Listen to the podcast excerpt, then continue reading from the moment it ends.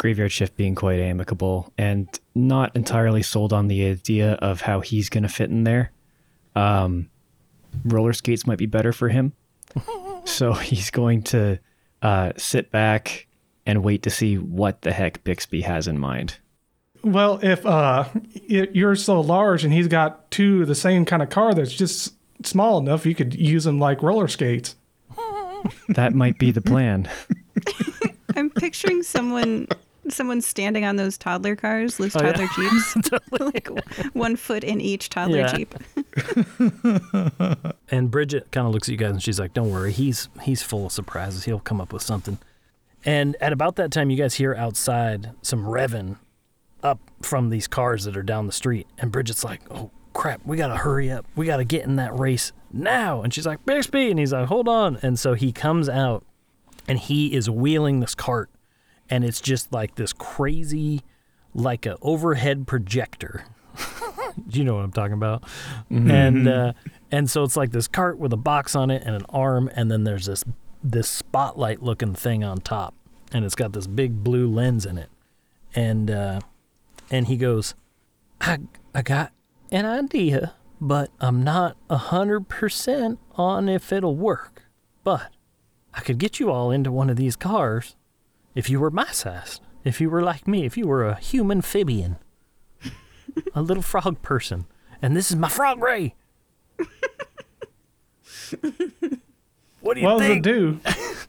What does it what does it do? It turns you into a frog. And then you could operate the cars. All right. How does Well, it work? How, I, do you have time? I keep mixing their voices up. do you have time for me to explain astrophysicist type level explanations, or do you need to get into a cart right now and help Bridget?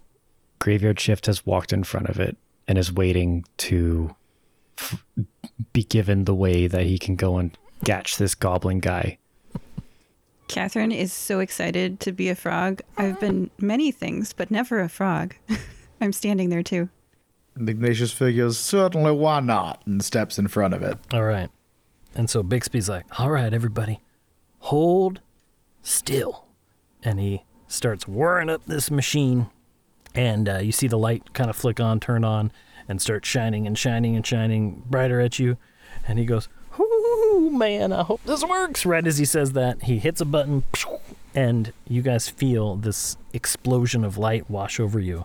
And you are blown backwards with a force that you can't explain into like one of his desks, and all the tools clatter down, and uh, and you guys take a moment. Everything the dust settles, and as you come to, you notice that you are very small, and you are seeing the shop now from a you know up from the ground level and you look down at your paws and you see that you are covered in fur and you have the little weird claw paw thingies and you got little whiskers coming off your nose and you look at all your friends and I would like everyone to describe what they think they look like as a raccoon. Well, I'd like to say first, the first thing uh, Chico's going to do is going to look at his paws. He's going to be, oh, wait, wait a second. Wait, what? Oh, and you got, oh, God. We transformed into possums.